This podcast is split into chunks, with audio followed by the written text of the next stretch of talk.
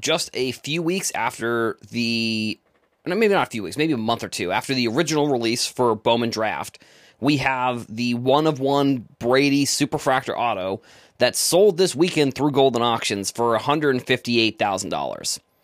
Uh, there is a $500,000 bounty, which, you know, whatever. I, I've said this in the past. Like, bounties are, it's very, it feels like it's very rare that the bounty actually goes through. Like, I know, uh, DA Card World put out a bounty on, um, some card. I forget which card it was exactly, but I, oh, you know what it was? I think it was, I don't actually now that I'm now that I'm thinking about it off the top of my head, I forget exactly which card it was. I think it might have been oh no, it was the Babe Ruth Bowman Superfractor, I think. I'm pretty sure that's what the card was.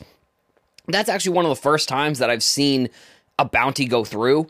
And the bounty's not on the one of one. It was on it was on the the 12 of 50, which I think all of the cards that were in the set that were numbered 12 they're inscribed. So i don't know why the 12 of 50 maybe was the most was the one that uh had the bounty on it. But like i said i mean at this point if this card sell if the one of one superfractor sells for 158000 i think it makes an interesting case for what the actual value of that of that other card is. Because I had talked about this when I first originally was seeing some of the campaign and some of the cards come out and I was saying like does the fact that Brady inscribed all of the 12 of numbered whichever numbered cards from that set does it almost devalue those cards and then also the one of one? Now we don't know there's no way to know one way or the other whether there was any type of value gained or lost from this type of thing because you know, the market is going to, the cards on the market are going to sell no matter what. We don't know whether those inscriptions hurt the value of this card. I still think the, you know, a card selling for $158,000, the, you know, one of the first ever Tom Brady Bowman autographs, I still think is a very big deal. And if you go on social media, I mean, honestly, at this point, it's, it's, it's really just a crapshoot of what you're going to see, if people are going to like it, if people aren't going to like it. I mean, I would say I would say nine times out of 10, the only reason you're going to see more people not liking something on social media is because that's just what gets the most engagement. That's what the people, you know, that's what the, the crowd's asking for. You know, the when people like something on social media, you're just, you know, it just kind of goes into a void, if I'm going to be completely honest. Like, at this point, specifically, too, I think in the market of sports cards and the people who are into cards in general, or who are on social media and like cards, I think that they they love, if I'm going to be honest, to hate things for, within cards.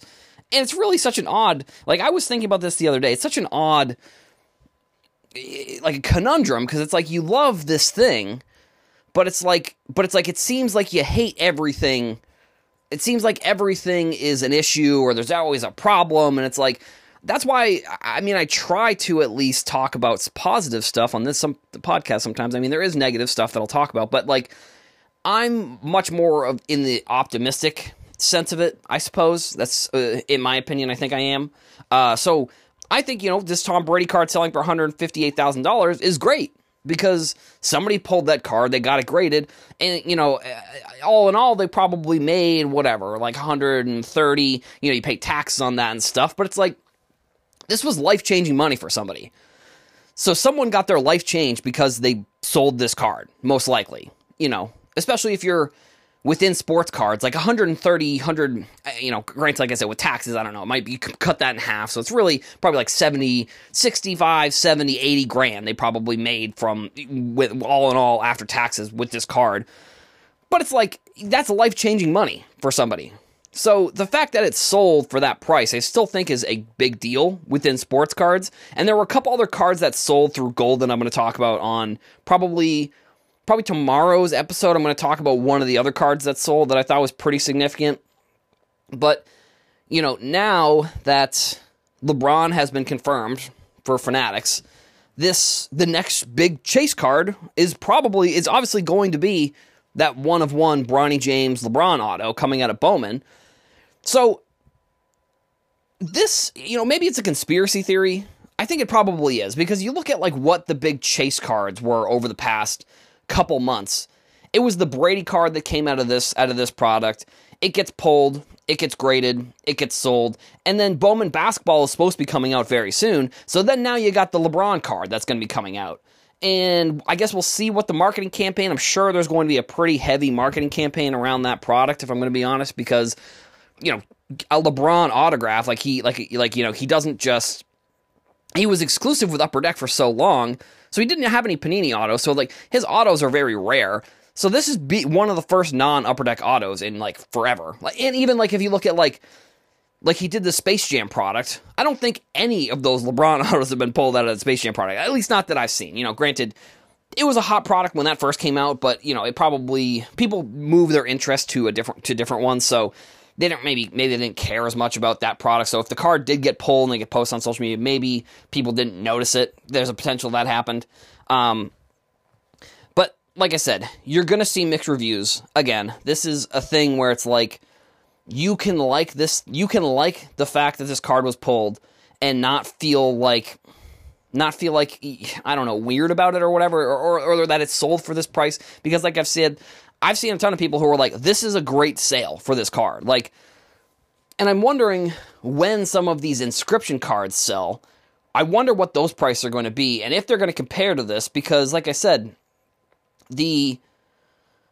I, I wonder if the if the fact that he signed the 12 of whatever cards and then this has this one of one sort of spreads out the value like i wonder I mean, I think it'll be interesting to see those prices of those cards and then even potentially maybe doing some sort of I don't know if there's like an equation or anything really that you could pull from that from the pricing. Because sure, I think the 12 of 50 or whatever, even if it wasn't uh, inscribed, it's probably going to sell for more than the 20 of 50 or the 2 of 50 or whatever. But the fact that they're inscribed, I think the value maybe sh- spreads out the value of what the overall pricing and overall total price of all these autos are going to cost. Um, so I haven't seen any of the 12 autos pulled, only this one of one. Uh, but you know, like I said, it's sold over the weekend, and I, you know, I'm going to have my eye out for for some of these 12 autos that are signed or the inscripted because like I said, I'm just interested to know if there's any type of val- devaluing or you know valuing being spread out amongst these cards. Uh, because basically in this product you have like four or five cards that could be considered a one of one. If you compare and contrast the way that Panini does marketing on Prism versus the way that Topps and Fanatics have done marketing on you know the flagship product uh, Bowman, I think, is another good example. I would say if we're looking at, you know, if we're comparing the two companies, those are probably the comparable uh, comparable products when it comes to popularity for each of the companies.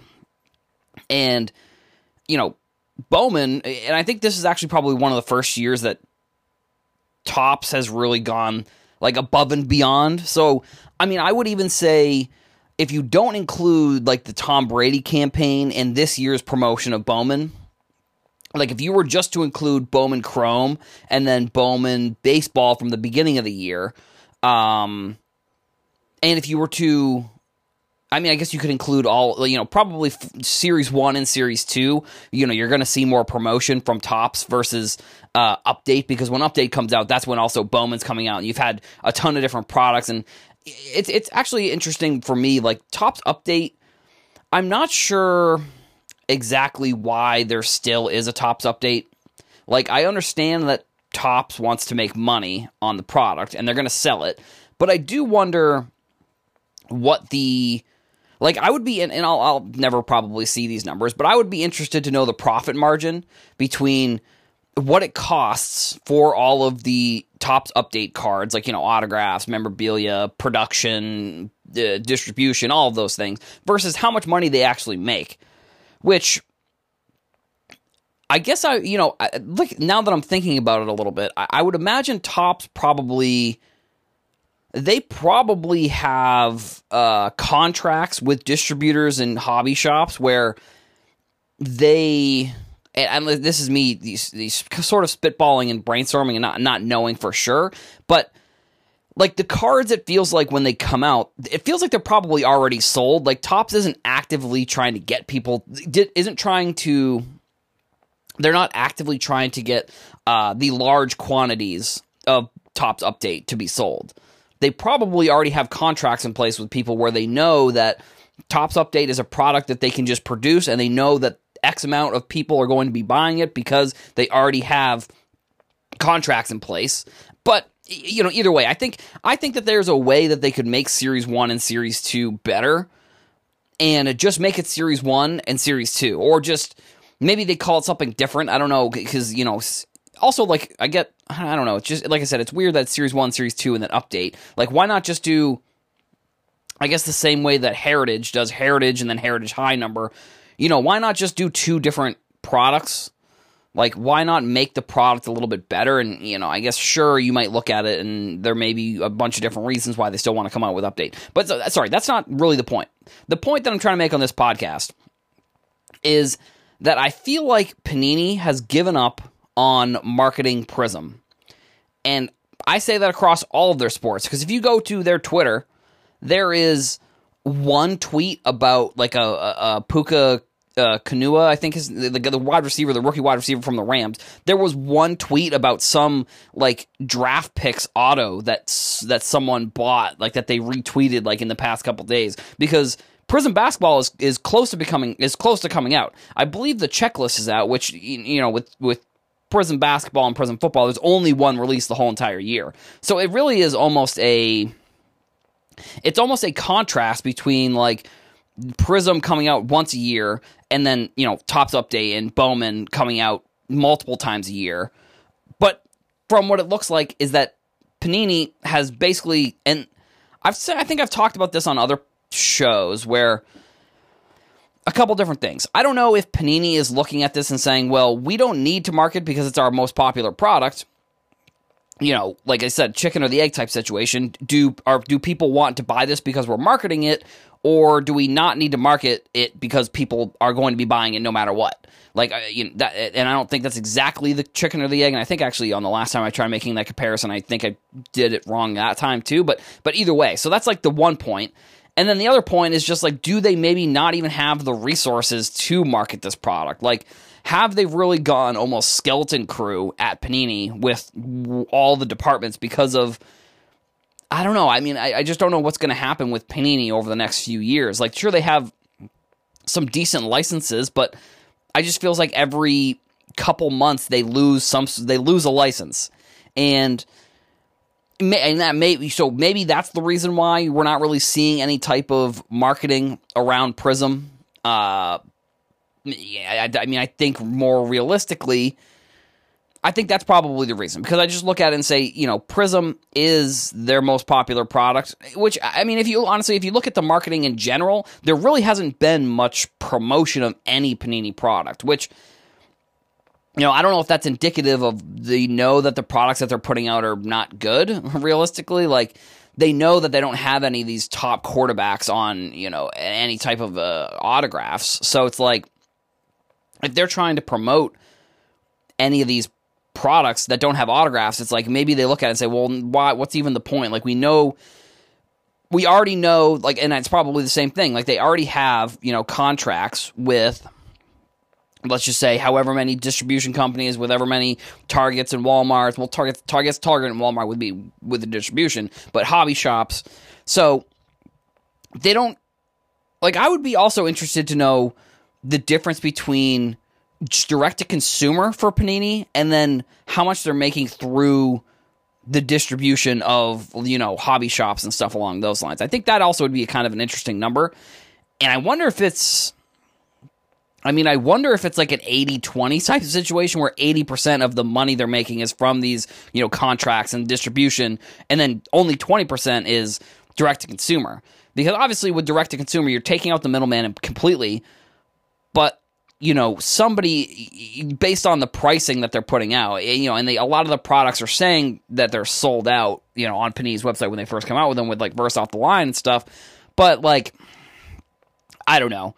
I I I bet I've worked in marketing before and I have worked for a company that has tried to sell a product. And the product almost selling out was like a very specific marketing point that we use pretty frequently if i'm going to be honest. Like even though it really wasn't you know sometimes it was close to selling out most of the time you know it, would be most of the time it was a little bit of a fib i'm not going to lie. Like and that's you know that's just a marketing ploy. Like marketing in general is such a it's almost like you're trying to get like it's a scarcity type of marketing and i think a lot pretty much almost all marketing is really like that if i'm going to be completely honest. Like all all different forms of marketing are trying to i guess you could say scare people into buying the product by saying that it's almost sold out. So you know if first off the line comes out and that sells out really quickly. People are going to people that don't really know are going to look at that and they say oh well now i have to you know i want to go out and buy whatever at the store because you know it's sold out on panini's website. So if i can find it in the store i got to buy it.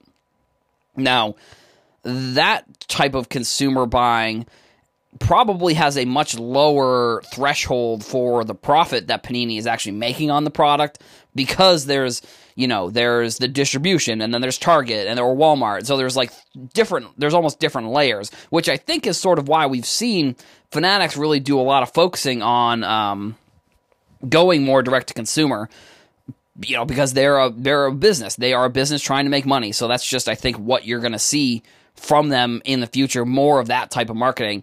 So that's why maybe Panini looks at it and says, well, if only 20% of our marketing is, or only 20% of our profit from Prism is coming from people buying it directly, like what's even the point of, what's even the point of marketing it on Twitter or Instagram or any of these websites? Like maybe that's the case.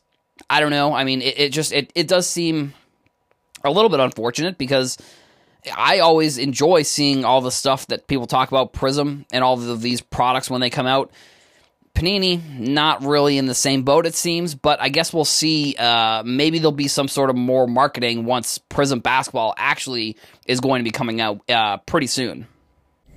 If you listen to this podcast on a daily basis, you probably heard me preach about alternative sports until my voice goes hoarse. I think that's the saying. I think that's the saying, whatever. But you have heard me talk about alternative sports at nauseum you know, soccer, I would consider an alternative sport. WNBA, another one I'd consider an alternative sport. Um, MLS, I think you could also, cons- I guess that, yeah, soccer, that falls under soccer. But so I think one of the, maybe one of the most significant women's basketball cards is up for sale right now. It's going to be ending next week. And I'll mention on the podcast, I mean, I'm going to get my points out on this show because I think this card is very important. And it's the Caitlin Clark one of one Bowman Superfractor autograph. Unfortunately, it is a sticker auto.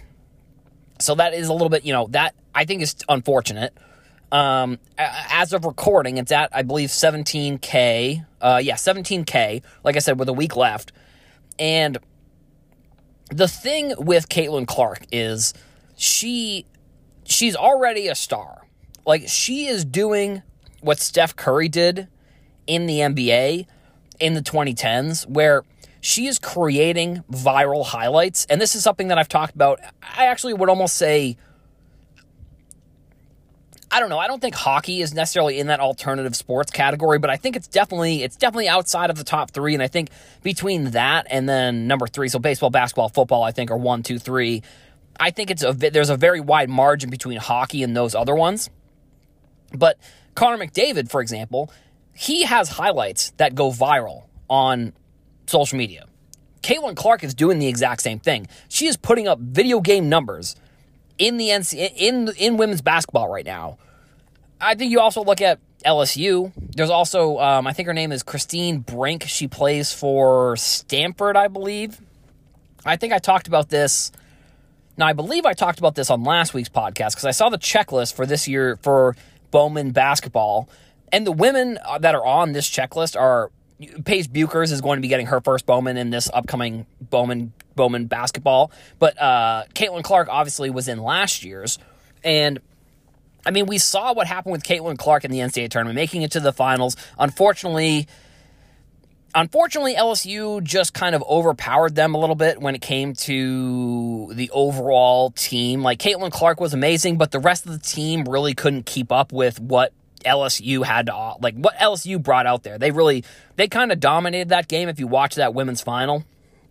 And again, I have preached about these like WNBA and women's basketball and I, I think soccer um, because they're just I don't know. There's just something about that I find interesting about sports and finding players that people don't really know about or interested in about because I almost have found that there's some sort of camaraderie between people who are interested in these types of alternative um, cards and sports. And like I said, at this point, Caitlin Clark is not, she's a household name.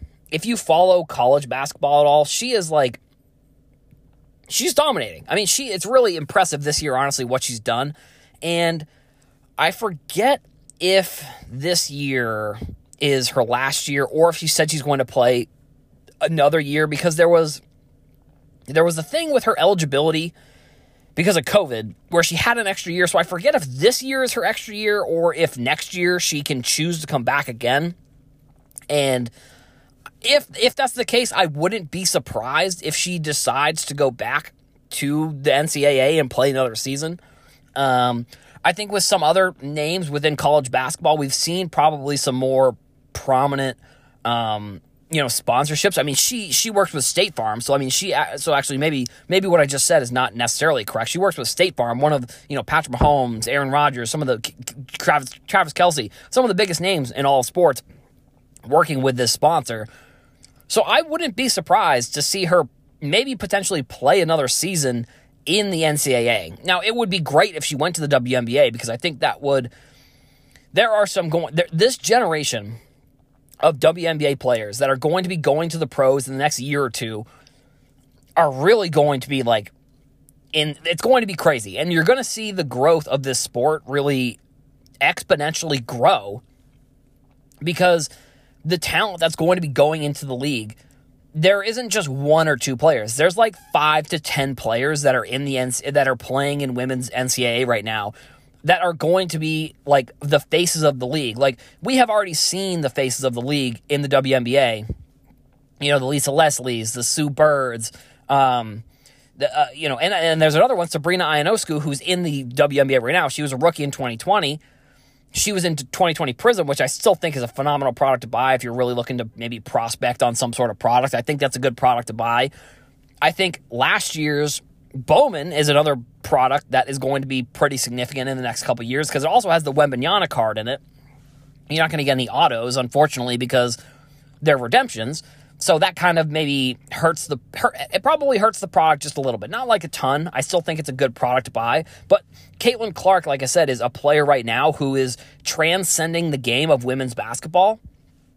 And there are a couple other players that, like I said, Paige Bueckers, who hasn't had like these highlight plays, but like Caitlin Clark, who has been like dropping 30 every single game, like pulling up from the logo, hitting game winners. Like it's really, it's really impressive what she's been able to do. And how I think that translates to cards is like, I, I just see more people being interested in this sport in the future. I just don't see how, I don't see how when Caitlin Clark makes it to the WNBA, she isn't like one of the faces of the league and isn't like in every single marketing campaign and every single like piece of everything within the WNBA. So it's like if you have the opportunity to buy that player's cards right now, like we're not talking about a uh, like if we're talking about Bowman, we're not talking about some random 16 or 17 or 18 year old who has a first Bowman. We're talking about like you have an opportunity if you want to to buy a buy a star. You're buying a star right now. And I guess that's maybe that's my opinion, that's my prediction. But it's like just based on what she's been able to do in in this during the season this year, I don't see how she doesn't go on to be a superstar in the WNBA. And as the WNBA continues to become a larger league, you, there's just going to be more eyeballs and stuff. And I think what ends up happening is, you know, I think one reason why women's sports has not been as popular is because it hasn't been on TV. And it's not because the product isn't as good. Like if you watch these games, they're entertaining and they're good games the leagues just haven't been able to get the contract secured. So the fact that they're going to be getting the contract secured getting these TV contracts, they're going to be able to push money into those leagues. They're going to be push money into the contracts and all of these things and get more exposure for these players. That's just, and in my opinion, that's that's what I think is going to happen over the next few years with with with, with women's sports overall. I mean, you could even say with like the women's soccer league. Um, you know, I think uh, Park Parkside Cards, I believe, has the uh contract has the contract like the exclusive contract for the, like the women's MLS basically which again that was a that was a final that I watched that was very entertaining. It came down to like legitimately like the last kick of the game. So to add on to soccer and women's sports and all of these things I think it's interesting to look into. Again you'll probably hear me talk about this in the future.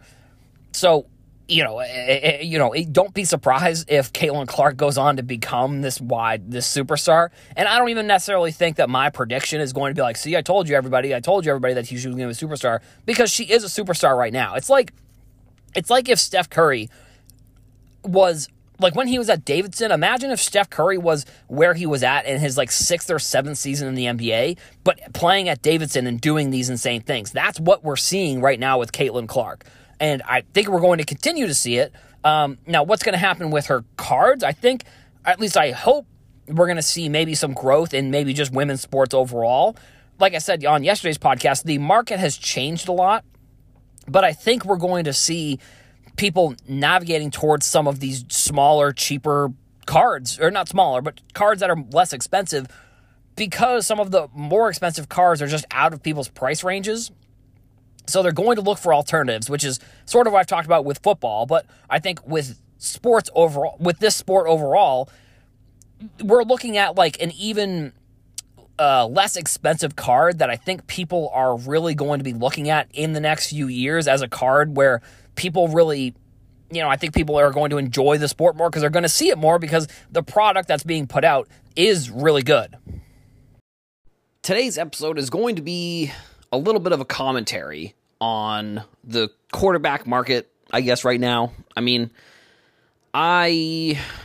I do focus a little bit on the market, but not as much. I mean, I really do try to focus more on the big picture of where sports cards are going and just commentary on stuff that's going on throughout the news because I don't know. I think at this point the market is I don't know. It's it, it's just not it's not as strong, and I think it's it's just I, I don't know exactly what happened. Like I think the and and we're actually no, maybe it's not okay. Sorry, let me reverse that. It's not that it's not strong. I actually think that it's good because there isn't as much volatility. I think within the market right now, and I think not really an, not an example, but something that I want to make a commentary on is like how sports cards sometimes people within sports cards, not sports cards, but people within the community, people within buying and selling the market, they can just look at a player and just decide that they're, they're that he he's not a player that has value. Really, like not even necessarily looking at like how well the player is playing. Because you look at a player, and I'll use three, I think three examples here. You got Jordan Love, you got uh, uh, Jalen Hurts, and then Baker, Baker Mayfield, who, if, you know, if you go back way, way back, way back when I was like first getting into podcasting, I remember making this episode about Baker Mayfield and being like, why Baker Mayfield might be one of the most interesting quarterbacks in the league if he can figure out how to change his career by potentially changing teams or something along these lines. But, you know, Jalen Hurts lost like six of his last seven going into the playoffs, which is insane. Jordan Love, Baker Mayfield, who really has a better shot to make it? I really think probably the NFC Championship game is going to be uh, the Lions in San Francisco. So I would say Jordan Love and Baker Mayfield, these are probably going to be their last games of the season. But I was just looking up pricing for both of their players, for their Prism rookie cards, because if you listen to my episode yesterday, I was talking about how Prism is basically I would say that's basically the flagship. That's like the mainstay of cards for football and basketball players right now. And if you're looking at, I guess if you're looking at the value of a player, I would say Prism is going to be that card you're probably going to be wanting to look at. Now, Jordan Love's cards right now are around $80, $90 for a PSA 10 of his 2020 Prism. Baker, on the other hand, his are going to be around 40 to $45. Now, I think Baker is probably going to get a big contract this offseason. So I don't know if, I, but I don't know if the, you know the, he's necessarily a buy now. You know, whatever.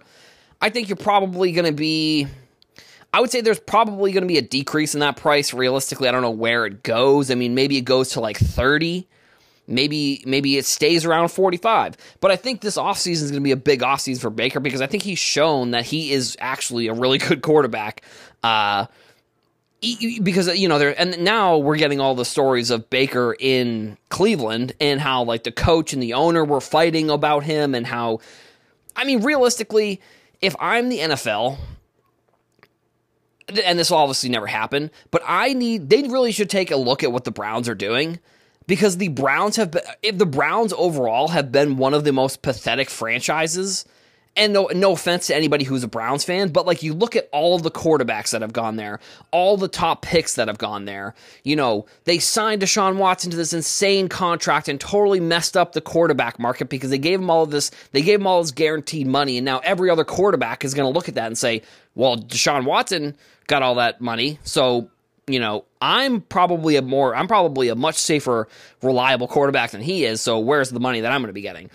The, NFL or someone needs to really take a look at the Browns and see what the heck is going on here. It also just shows that like sports just in general is like insanely profitable.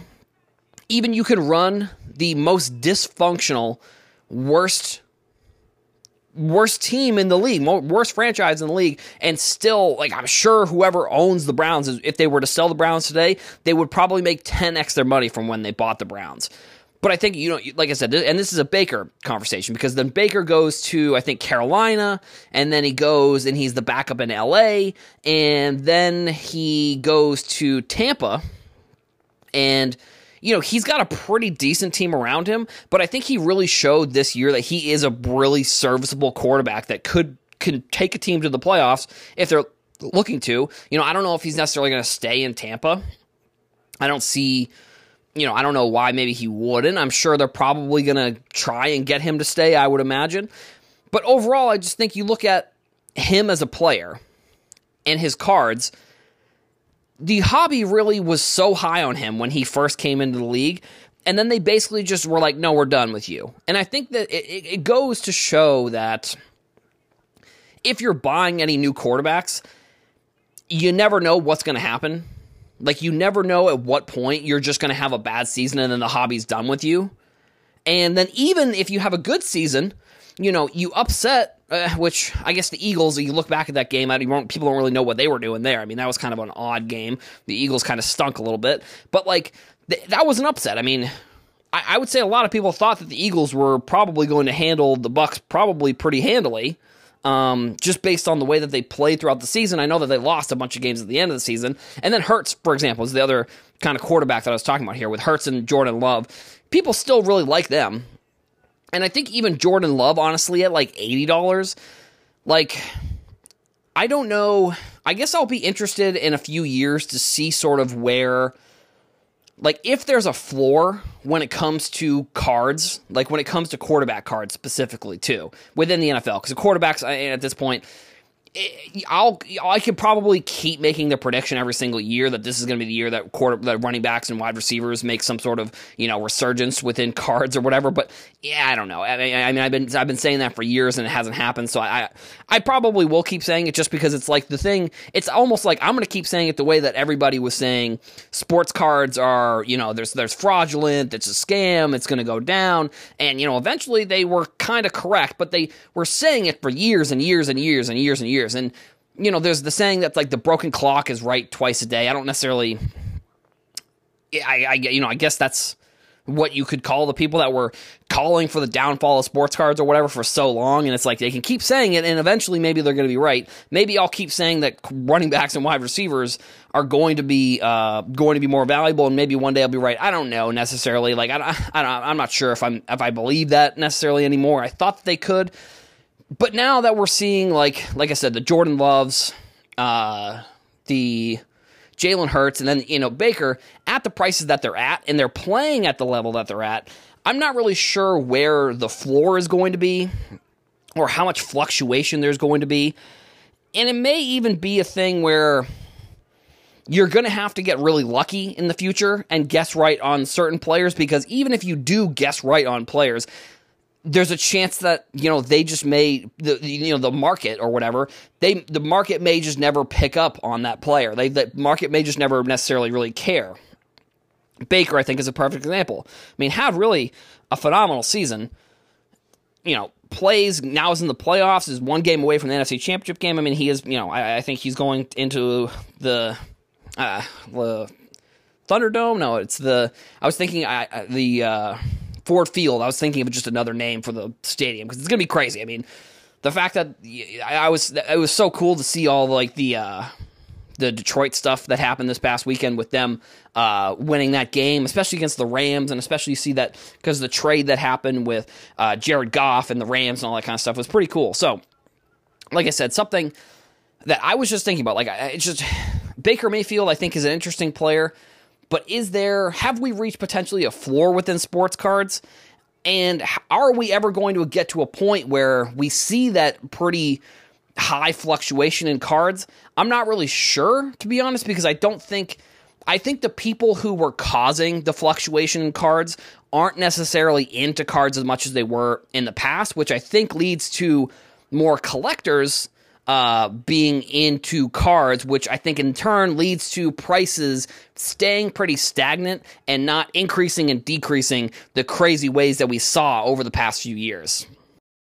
We are we're I mean I guess well Prizm football has been out, but we're finally getting some of the the other products that have important cards, and I think the Kaboom card is definitely one of them. And I, mean, I guess I don't. I, I guess you could. I could give Panini props maybe by saying the Kaboom they have I don't know how many of the non-numbered kabooms there are. I would imagine that number has gone up significantly, but the gold and the green, they haven't added any more numbered kabooms. So I think that I don't know, I guess I can tip my hat to them because if if we're looking at some of the other things that they've done over the past few years, you probably could say, well, it, it, it wouldn't, you know, it wouldn't hurt them to add in like a, uh, I don't know, like a I don't know, a red number to five or something like that. I mean, basically go like the PMG route because as much as PMG, I think, is one of the more important cards within within sports cards in general. I think the way that the kabooms are numbered is very similar, um, and the importance of those cards I think are very similar. Now, obviously, I don't think PMGs have any non-numbered PMGs. I think it's only red and green which are numbered. Um, so take that. I mean, take that with with with what you will. But the other thing that I think is going to be interesting this year is how I will be interested to see how breakers promote the products for football because they have none of those top rookie autographs. Sure, they have Anthony Richardson, who had a pretty promising season until unfortunately he got hurt kind of in the middle and then sort of didn't play the rest of the year. That was unfortunate, but I think you know, unfortunately what that may lead to is people speculating on how good he could be, especially with like CJ Stroud making the playoffs and playing at such a phenomenal level that it's like I think people may try to equate Anthony Richardson's success early on in the season to a CJ Stroud because of because he did play well, you know, for the Colts, and the Colts weren't necessarily like the best team in the league. They were kind of in that middle that middle tier. I think that they were kind of close to making the playoffs. I'm pretty sure. I think actually might have come down to that last game. I'm pretty sure with Houston, and I'm pretty sure Houston needed to win to get in, and I think that they did. So that's how they that's how they ended up getting in. So then with what, what you got this uh what you have this this playoffs, you have a rookie quarterback who has been really phenomenal. And but he doesn't have any uh he doesn't he's not going to have any autographs in any of these products. Like he's not going to have which is it crazy to say. And i almost wonder if panini is really going to try and do some sort of something with trying to get autographs into some sort of product because not having the will levis cj stroud uh, bryce young autos in any product is like pretty insane if you really think of the grand scheme of things because it's really going to rely on the thing like these football products, like the marketing behind for breakers is really going to rely on a lot of like the parallels and the low numbered stuff. But that is the perfect example of what I was talking about with these kabooms, where they just continuously added new and new and new parallels. And now without those big autographs of those players, it's that's probably what we're going to see over these next like couple months as more football products come out. We're just going to see probably more parallels that are going to be, you know, the big hits that are going to be coming out of this product because that's just what they're going to be, like realistically. And that's that is, I think, unfortunate for football card people. Like you, you I mean, because you could buy like the Topps, like uh, Tyson Beck and Topps did a collaboration with C.J. Stroud, which, like I said, I talked about this probably a couple weeks ago when the first original, like I think C.J. Stroud had like 450 yards and four touchdowns or something like that, and they came out with a, like a Topps now Tyson Beck version of that card, and the photo that they chose, and I think they did it for this one as well. The photo that they chose was I you know I think that they did a good job choosing the photo where you can't like obviously if you know to look for the logos you would be looking for them. And if you're like uh I don't know if you're a you know a sports card person who's been looking at that type of stuff you you'll notice right away that there's no logos in any of the jerseys. But I think that they chose a good photo for that product to not not negate the fact that there are there are no logos, but like make it seem like there it, it's not as big of a deal as it could be.